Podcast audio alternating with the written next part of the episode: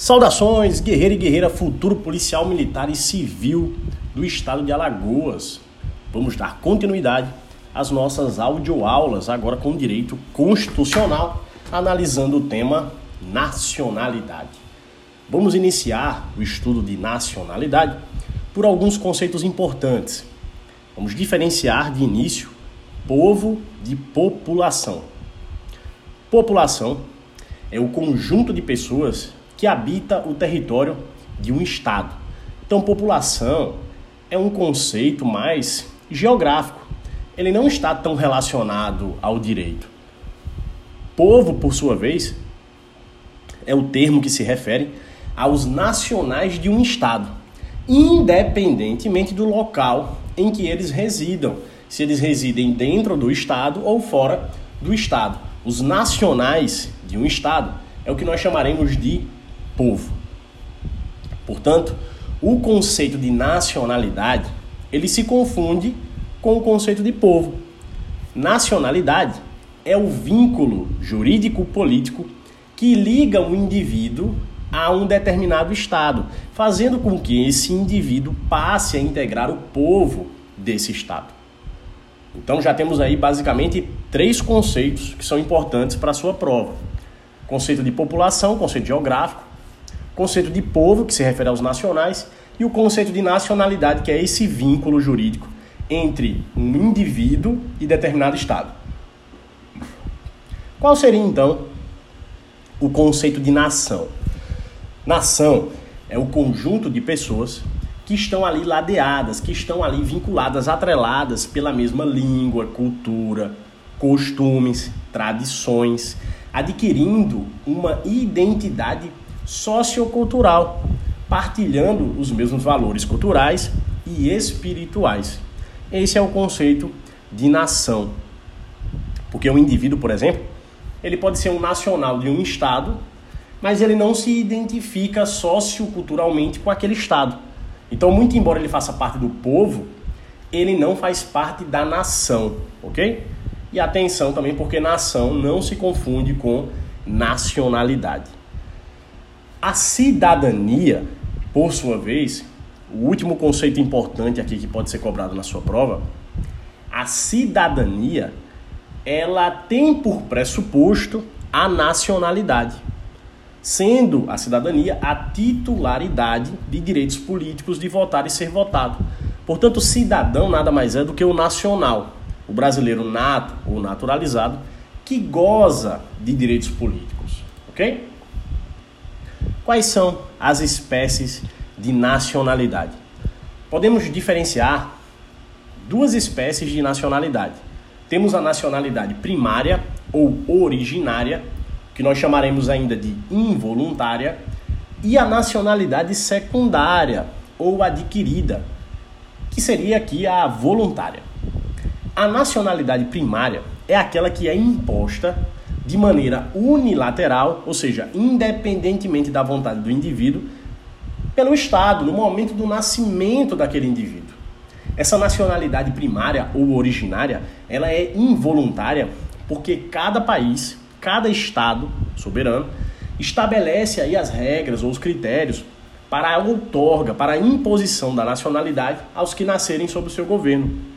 Essa nacionalidade primária, ou originária, a depender do Estado, a depender do país, ela pode ser adquirida mediante dois critérios diversos. Temos o critério do ius sanguinis, ou jus sanguinis, segundo o qual adquire-se a nacionalidade através do sangue, né, a filiação, a ascendência, pouco importando o local onde o indivíduo nasceu. Esse critério do ius sanguinis, em regra, ele é utilizado pelos países de emigração, seriam aí os países europeus, por exemplo. Mas, Mike, será que o Brasil adota o critério do Ius Sanguinis? Sim, seu aluno, o Brasil adota o critério do Ius Sanguinis, mas de maneira excepcional. Porque, via de regra, o Brasil vai adotar o critério para nacionalidade primária ou originária ou ainda involuntária, vai adotar o critério do solis ou do jus solis. É o nosso critério da territorialidade, segundo o qual adquire-se a nacionalidade através do local do nascimento, pouco importando a ascendência, pouco importando o sangue, a filiação do indivíduo. Em regra, esse critério do ius solis, ele é utilizado pelos países de imigração. Por isso que nós brasileiros, aqui no Brasil, nós adotamos esse critério do ius como regra geral. Né? Como regra geral, nasceu no Brasil, no território brasileiro, você vai ser brasileiro. Essa é a regra. A outra espécie de nacionalidade seria a nacionalidade secundária ou adquirida, ou ainda voluntária. Se ela é voluntária, é porque essa nacionalidade secundária ela é alcançada por vontade própria do indivíduo. E ele faz isso, obviamente, depois do seu nascimento. É o que nós vamos chamar de naturalização. E quem pode requerer a naturalização, que seria a nossa segunda espécie de nacionalidade, denominada nacionalidade secundária, adquirida ou voluntária? Quem pode requerer? Isso aí, seu aluno, muito bom, acertou. Quem pode requerer são os estrangeiros e os eimátulos. Você sabe o que é eimátulo? Eimátulo é sinônimo de apátrida. Eimátulo é aquele que não tem nacionalidade, certo? Então o eimátulo ou o apátrida, ele também pode requerer por vontade própria a sua naturalização como brasileiro, desde que ele preencha, obviamente, os requisitos constitucionais. E aí vem a seguinte questão: um estrangeiro, ele poderia ter dupla nacionalidade? Sim, sim, e não há nenhum problema quanto a isso. O estrangeiro, dependendo das regras do seu país, ele poderá ser polipátrida. É o que nós chamaremos aí de multinacional. Imagine o um exemplo. O indivíduo é filho de italiano. A Itália é um país europeu, é um país que tem muitos emigrantes, certo? Então o critério lá adotado é o critério do sangue, é o will sanguinis. Só que esse filho de italiano, ele é nascido no Brasil. E o Brasil, já vimos, ele adota o critério da territorialidade. Então, muito provavelmente, pelo menos via de regra, esse filho de italiano será polipátrida. Ele será italiano, em razão do sangue, da ascendência, e brasileiro, em razão do critério da territorialidade, porque ele nasceu em território brasileiro. O estudo do multinacional é realizado no chamado conflito de nacionalidade. O conflito de nacionalidade ele pode ser de duas espécies. Conflito positivo, teremos aí a figura do polipátrida, multinacionalidade, mas há o chamado conflito de nacionalidade negativo, que é o apátrida, o eimátulo, essa apatria, essa ausência de nacionalidade, ela é intolerável diante das regras do direito internacional. O artigo 15 da nossa Declaração Universal de Direitos Humanos, a DODH de 1948, assegura a toda pessoa o direito a uma nacionalidade, proibindo que seja arbitrariamente dela privada ou impedida de mudá-la. Portanto, os estados que respeitam a Declaração Universal de Direitos Humanos, eles estão, em razão dessa declaração, proibidos de privar alguém de maneira arbitrária da sua nacionalidade. Essa lógica trazida aí pela DODH é justamente para evitar a apatria, evitar aí a figura do indivíduo que não tem qualquer nacionalidade. E aí, só para ratificar, vimos, portanto, que o Brasil é um país de imigração. Então nós adotamos como regra o critério do ius solis. E aí o nosso artigo 12 da Constituição vai tratar aí justamente sobre quem é o brasileiro nato. Né? Quem é o brasileiro nato? Via de regra é aquele que nasce em território brasileiro, é o critério do ius solis. Mas esse nosso artigo 12, inciso 1, a linha B, inciso 1, a linha C, prevê aí de maneira excepcional a adoção do critério do ius sanguinis. Então também será brasileiro nato o indivíduo que tem sangue de brasileiro, que tem ascendência brasileira, mas outros requisitos. Em resumo, aqui seria o ius sanguinis mais serviço do Brasil, ius sanguinis mais registro, ius sanguinis mais opção confirmativa, que é o que nós vamos chamar de nacionalidade potestativa, e como regra geral, o nosso ius solis. Então nós vamos estudar justamente quem é essa pessoa do brasileiro nato? Vamos estudar o artigo 12 da Constituição Federal. E aí acompanhe comigo a leitura, abra a sua Constituição e leia comigo o artigo 12 da Constituição Federal, que diz que são brasileiros, inciso 1, natos, a linha A, os nascidos na República Federativa do Brasil, ainda que de pais estrangeiros, desde que estes não estejam a serviço do seu país. Então, o indivíduo nasceu no território brasileiro? Nasceu. Os pais deles são estrangeiros? São. Os, pai dele, os pais deles, os pais dele não estão a serviço do seu próprio país? Não. Pronto. Esse indivíduo ele vai ser brasileiro nato pelo critério da territorialidade, o critério do ius solis. A linha B do inciso 1 vai prever a segunda hipótese de brasileiro nato, que são os nascidos no estrangeiro, de pai brasileiro ou mãe brasileira, desde que qualquer deles esteja a serviço da República Federativa do Brasil. A linha B traz aqui o ius sanguinis, mas serviço do Brasil. Então imagine que um diplomata a serviço do Brasil exerce o seu ofício na Rússia e lá ele vem a ter um bebê. Né? Seu filho nasce em território russo. Ele vai ser russo?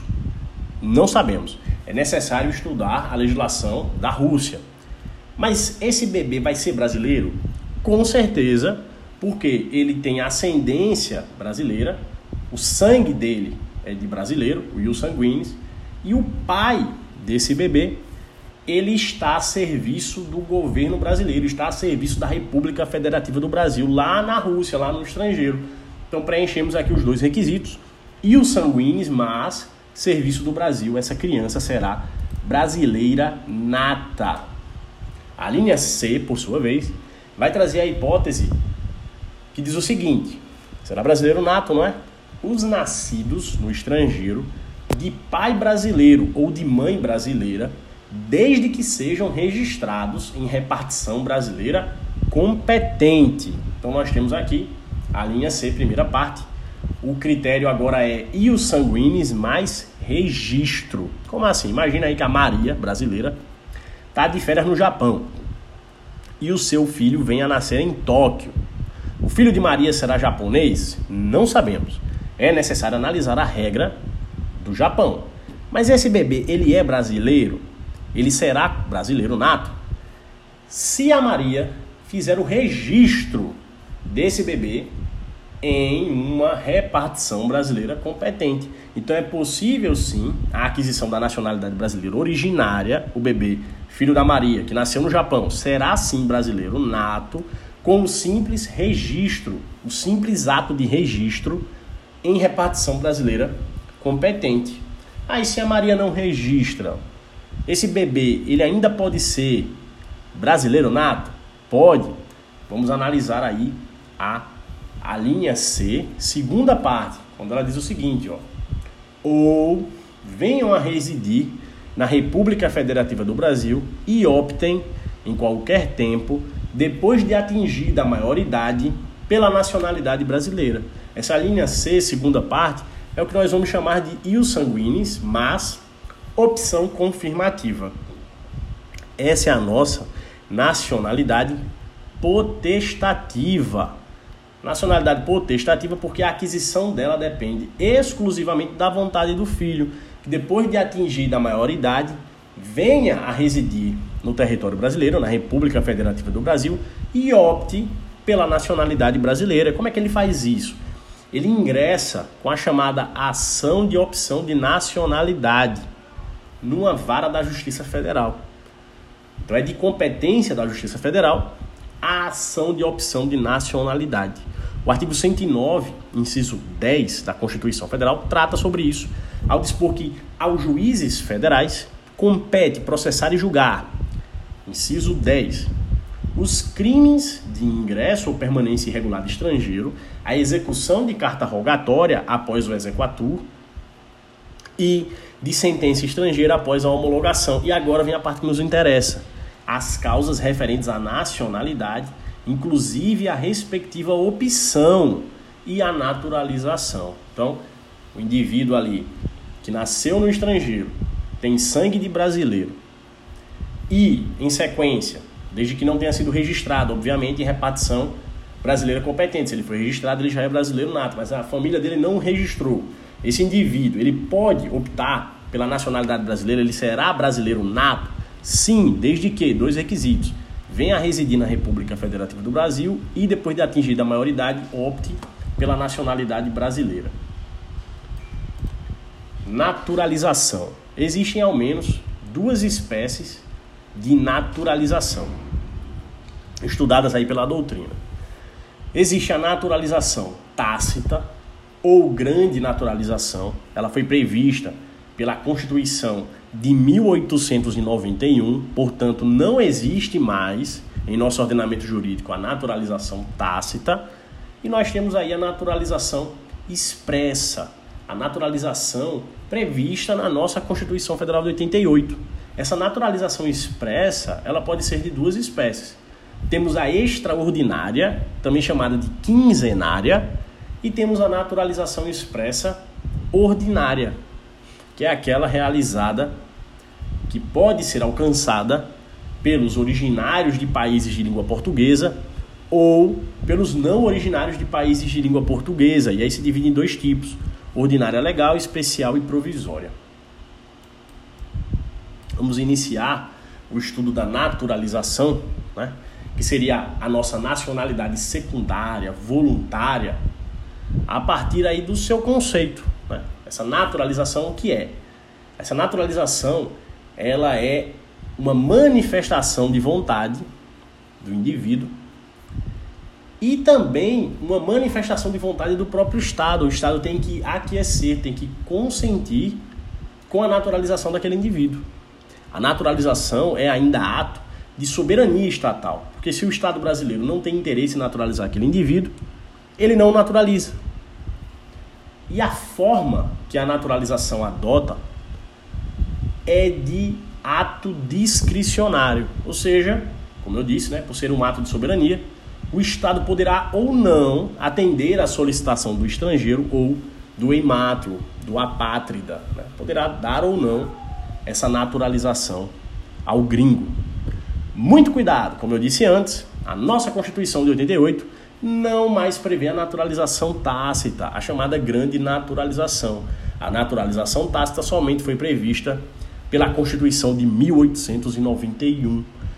E qual é a espécie de naturalização que é prevista pela Constituição Federal de 88? A naturalização expressa. Naturalização expressa que é de competência dos juízes federais, Artigo 109, inciso 10, prevê que compete aos juízes federais processar e julgar a naturalização, certo? Processar e julgar a naturalização cabe aí aos juízes federais. Vamos ver a primeira subespécie aqui de naturalização expressa, que seria a naturalização ordinária constitucional, prevista aí para os originários de países de língua portuguesa é o nosso artigo 12, inciso 2, a linha A. Abra sua Constituição, acompanhe a leitura comigo. Artigo 12 da Constituição, inciso 2, vai prever que serão naturalizados, a linha A, os que, na forma da lei, adquiram a nacionalidade brasileira, exigidas aos originários de países de língua portuguesa apenas residência por um ano ininterrupto e idoneidade moral. Então, os indivíduos que são originários de países de língua portuguesa. Quais são esses países? Veja, você tem aqui Portugal, Angola, Moçambique, Guiné-Bissau, Açores, Cabo Verde, São Tomé e Príncipe, Goa, Damão, Dio, Macau e Timor-Leste. Todos esses países, eles são países de língua portuguesa. Para que o indivíduo aí desses países seja considerado brasileiro naturalizado, basta que ele preencha dois requisitos ele tem que residir aqui no Brasil por um ano de forma ininterrupta e tem que preencher o requisito da idoneidade moral, certo? Residência por um ano ininterrupto idoneidade moral é o que é exigido para a naturalização dos estrangeiros originários de países de língua portuguesa. Mas atenção, atenção, porque tratando-se de portugueses, além dessa hipótese da naturalização, a Constituição ainda prevê a chamada garantia da reciprocidade. Então, caso o português ele não opte pelo processo de naturalização, ele ainda pode se valer da garantia da reciprocidade, que tem previsão no artigo 12, parágrafo 1 da Constituição Federal. Vai dizer que aos portugueses com residência permanente no país, se houver reciprocidade em favor de brasileiros, serão atribuídos os direitos inerentes ao brasileiro, salvo os casos previstos nesta Constituição. Então, o português que não deseja optar pelo processo de naturalização pode se valer da garantia da reciprocidade e gozar aí, havendo a reciprocidade, obviamente, de direitos inerentes ao brasileiro, salvo alguns casos previstos na Constituição. Próxima espécie ou subespécie de naturalização é a naturalização extraordinária ou quinzenária, que tem previsão no inciso 2, a linha B, que diz o seguinte: os estrangeiros de qualquer nacionalidade residentes na República Federativa do Brasil há mais de 15 anos ininterruptos e sem condenação penal, desde que requeiram a nacionalidade brasileira. E aí, muito, muito cuidado, muita atenção, porque essa naturalização extraordinária ela tem como característica a intransferibilidade, de forma que somente aquele que adquire a nacionalidade, que preenche os requisitos constitucionais, é que será considerado um nacional, certo? O próprio José Afonso da Silva afirma que a naturalização ela não importa a aquisição da nacionalidade brasileira pelo cônjuge, pelos filhos do naturalizado, sem que eles satisfaçam as exigências legais, certo? Então essa naturalização extraordinária, ela é intransferível. Ela não transcende, certo? Ela não se transfere aos filhos ou ao cônjuge do naturalizado. Cada um tem que preencher os requisitos constitucionais, que no caso aqui, se eles não forem originários de países de língua portuguesa, seria o requisito da residência na República Federativa do Brasil há mais de 15 anos ininterruptos e ausência de condenação penal. E o indivíduo tem que requerer a nacionalidade, porque isso é um caso aqui de naturalização expressa. O indivíduo tem que requerer, se ele não requer, ele não será considerado naturalizado, porque a naturalização tácita não existe mais no nosso ordenamento jurídico. Que seria a figura do quase nacional? Essa figura da reciprocidade. É aquela que já estudamos, que tem previsão no artigo 12, parágrafo 1 que vai dizer que aos portugueses com residência permanente no país, se houver reciprocidade em favor de brasileiros, serão atribuídos os direitos inerentes ao brasileiro, salvo os casos previstos nesta Constituição. Então, o português que não tem interesse em se tornar um brasileiro naturalizado, ele pode se valer dessa quase nacionalidade, dessa reciprocidade, e ele vai gozar de certos direitos que são inerentes aos brasileiros, salvo algumas hipóteses aí previstas na própria Constituição. Quer ver uma hipótese?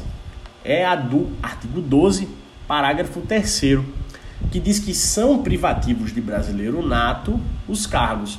Então, esses cargos do parágrafo 3 nem podem ser aí exercidos pelo português equiparado, né? O português quase nacional, nem pelo brasileiro naturalizado. É cargo privativo, exclusivo de brasileiro nato. Quais são? O cargo de presidente e vice-presidente da República, de presidente da Câmara dos Deputados, de presidente do Senado Federal, de ministro do Supremo Tribunal Federal, da carreira diplomática de oficial das Forças Armadas, de ministro de Estado da Defesa, certo?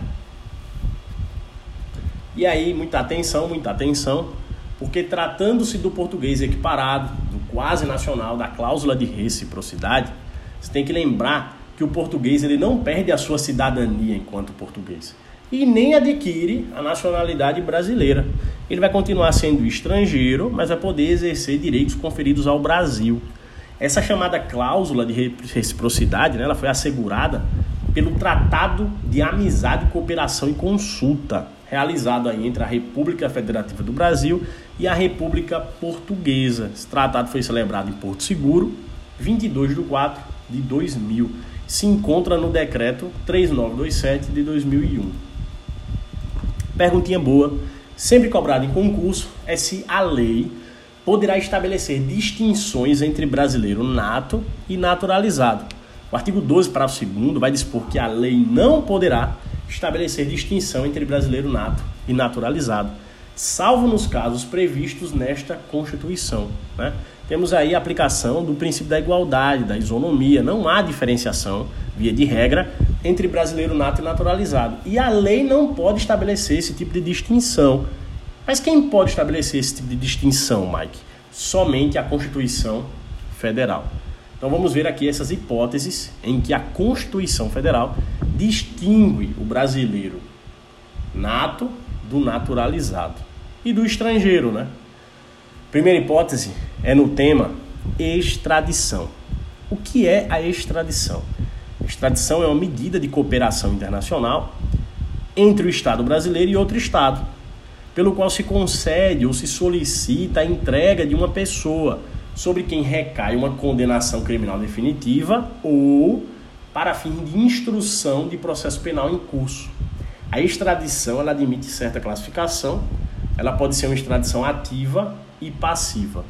Extradição ativa ela ocorre quando o Estado brasileiro requer ao Estado estrangeiro a entrega de pessoas sobre quem recaia a condenação criminal definitiva ou para fim de instrução de processo penal em curso. Então, essa extradição ativa é quando o Brasil requer a entrega da pessoa ao Estado estrangeiro. A extradição passiva, por sua vez, ocorre quando o Estado estrangeiro é quem requer ao Estado brasileiro a entrega da pessoa que se encontra no território brasileiro, ok? Então, atenção para essa diferenciação entre extradição ativa e extradição passiva.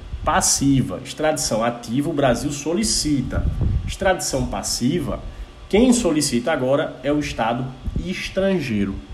E é de competência do STF processar e julgar esse pedido de extradição quando solicitado por Estado estrangeiro. Vamos tratar sobre extradição ativa, que eu já disse, que é aquela em que o Estado brasileiro solicita ao Estado estrangeiro a entrega do indivíduo. Extradição ativa ela tem que ser requerida pela via diplomática ou pelas autoridades centrais designadas para esse fim. Muita atenção, porque o Supremo ele não tem papel ativo no processo de extradição ativa. Ou seja, as autoridades centrais designadas elas não precisam de autorização da Suprema Corte para pedir essa extradição, não precisam. A extradição passiva, por sua vez, ela diferencia aqui a figura do brasileiro nato do naturalizado. O nosso artigo 5 inciso 51, determina que nenhum brasileiro será extraditado, salvo o naturalizado, em caso de crime comum praticado antes da naturalização ou de comprovado envolvimento em tráfico ilícito entorpecentes e drogas afins na forma da lei. Então, muita atenção, note bem que a Constituição proíbe a extradição passiva do brasileiro nato, porque extradição passiva é aquela que o Estado estrangeiro solicita o indivíduo ao Brasil. Se esse indivíduo solicitado for um brasileiro nato, o Brasil não pode extraditá-lo, porque a Constituição determina que nenhum brasileiro nato será extraditado. Não pode. E o naturalizado, ele pode ser extraditado? Pode, em duas situações. Crime comum, praticado antes da naturalização, ou tráfico ilícito de entorpecentes e drogas afins, que pode ser praticado antes ou depois da naturalização. A Constituição não faz essa diferenciação, certo? Então, muita atenção. No caso de tráfico de drogas, não importa o momento da prática do fato típico, seja antes, seja depois da naturalização.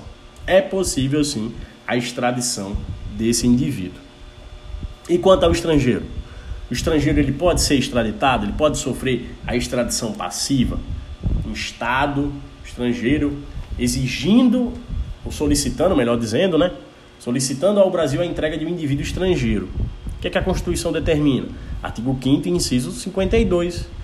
A Constituição vai dizer que não será concedida extradição de estrangeiro por crime político ou de opinião.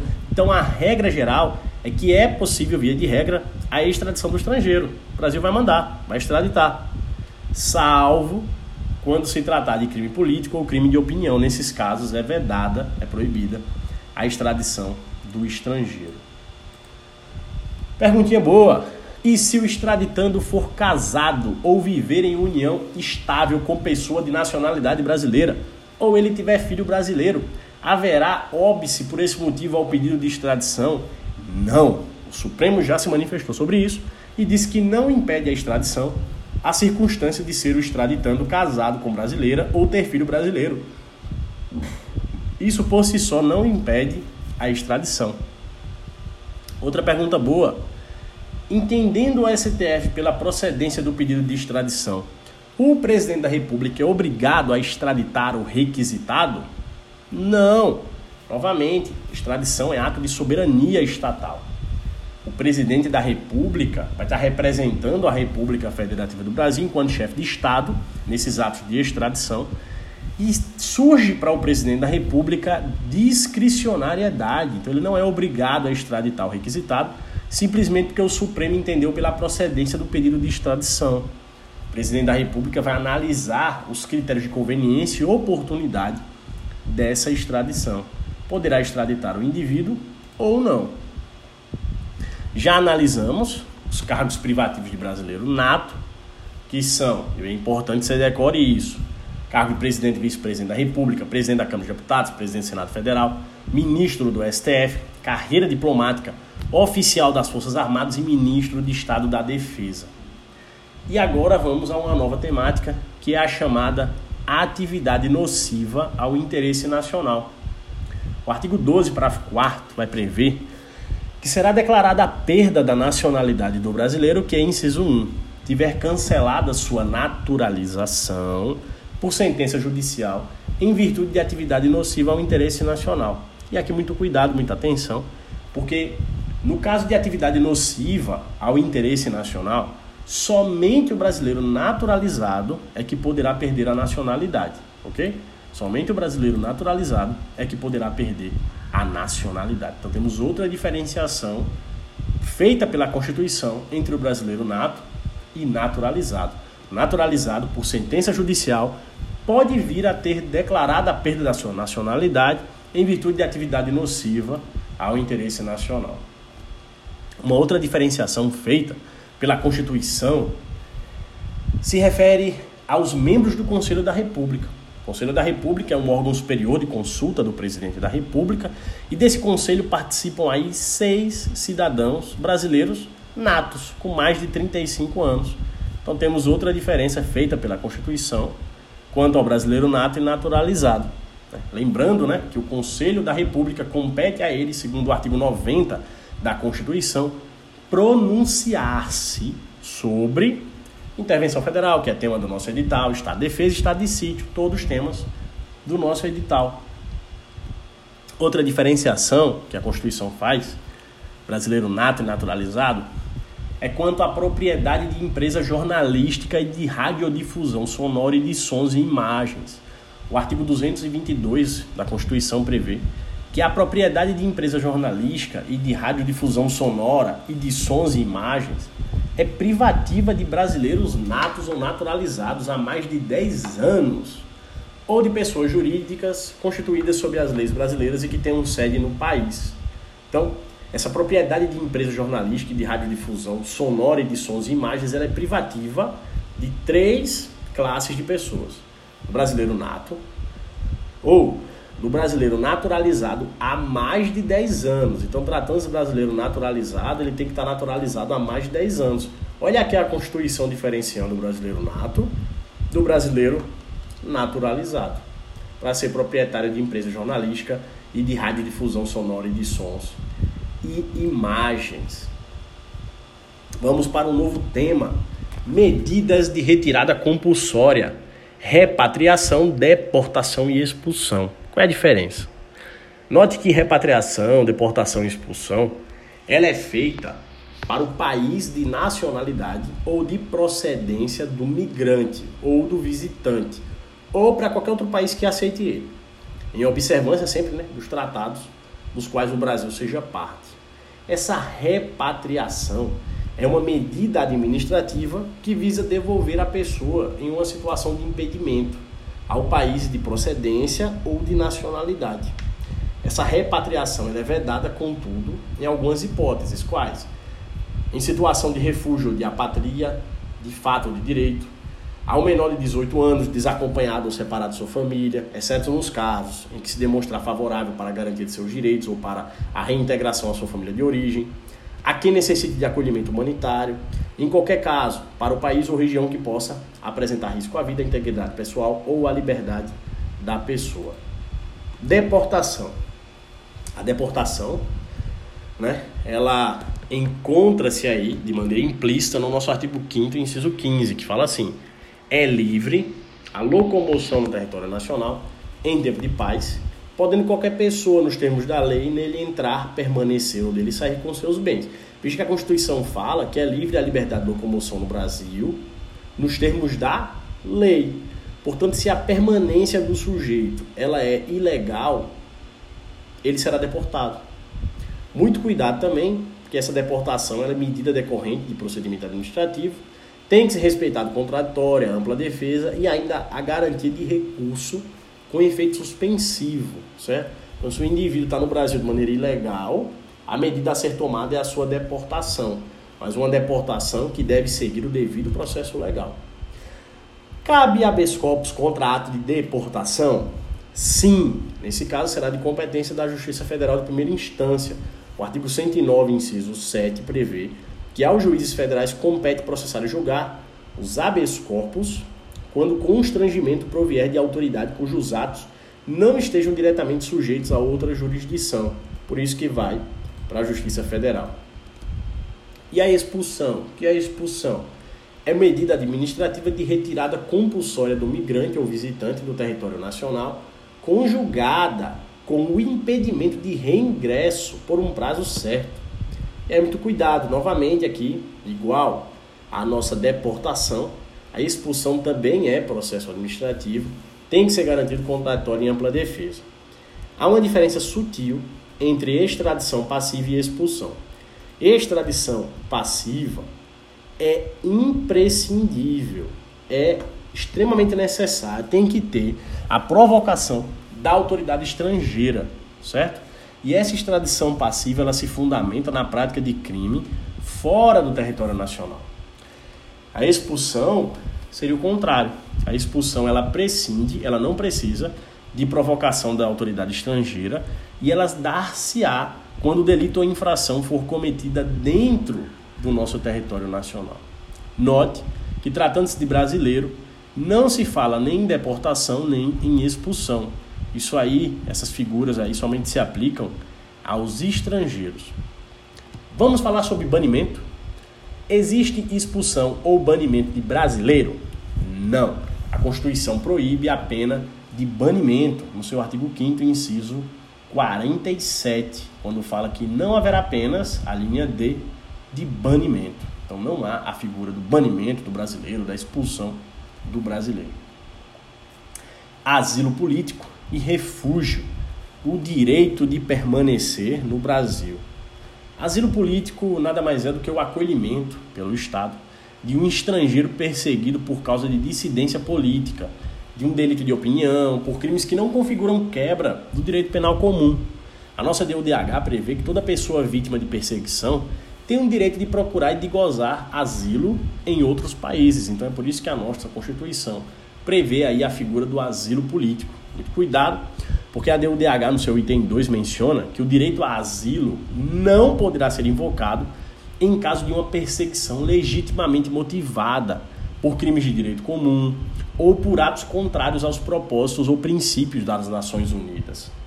O asilo político ainda é um ato discricionário do Estado e ele pode ser de dois tipos. Temos o asilo diplomático, é aquele concedido ao estrangeiro pela autoridade diplomática brasileira no estrangeiro e o asilo territorial, que é concedido ao estrangeiro no âmbito espacial da soberania estatal. Aqui no nosso território estatal não tem relação com uma embaixada, com um consulado, com um navio. Nesse caso, seria o asilo diplomático. Refúgio. O refúgio ele decorre de um abalo nas estruturas de um determinado país e que por esse motivo possa aí gerar vítimas em, potencial. Quem é considerado refugiado? O indivíduo, por exemplo, que devido à grave e generalizada violação dos direitos humanos, é obrigado a deixar seu país de nacionalidade para buscar refúgio em outro país, uma guerra, por exemplo. A população civil está fugindo daquele país em guerra, é, eles serão considerados aí refugiados. Último assunto desse tema nacionalidade seria a perda da nacionalidade. Quais são as hipóteses de perda de nacionalidade? Note que elas estão previstas de forma taxativa na Constituição Federal de 88. Artigo 12, parágrafo 4 fala que será declarada a perda da nacionalidade do brasileiro que, inciso 1, tiver cancelada sua naturalização por sentença judicial em virtude de atividade nociva ao interesse nacional. Cuidado que a Constituição usa o termo naturalização, então o brasileiro nato, ele não perderá a sua nacionalidade em virtude aí de uma sentença judicial por causa de atividade nociva ao interesse nacional. Essa hipótese do inciso 1 do parágrafo 4 somente se aplica ao brasileiro naturalizado, certo? O indivíduo que tem a nacionalidade secundária. O inciso 2 fala que perderá também a nacionalidade aquele que adquirir outra nacionalidade, salvo nos casos de reconhecimento de nacionalidade originária pela lei estrangeira e a linha B de imposição de naturalização pela norma estrangeira ao brasileiro residente em estado estrangeiro, como condição para permanência em seu território ou para o exercício de direitos civis. Finalizamos aí o nosso tema. Nacionalidade é importante você entender esse assunto e dominá-lo, porque ele é muito comum nas questões de concurso. Boa sorte, até a nossa próxima audioaula.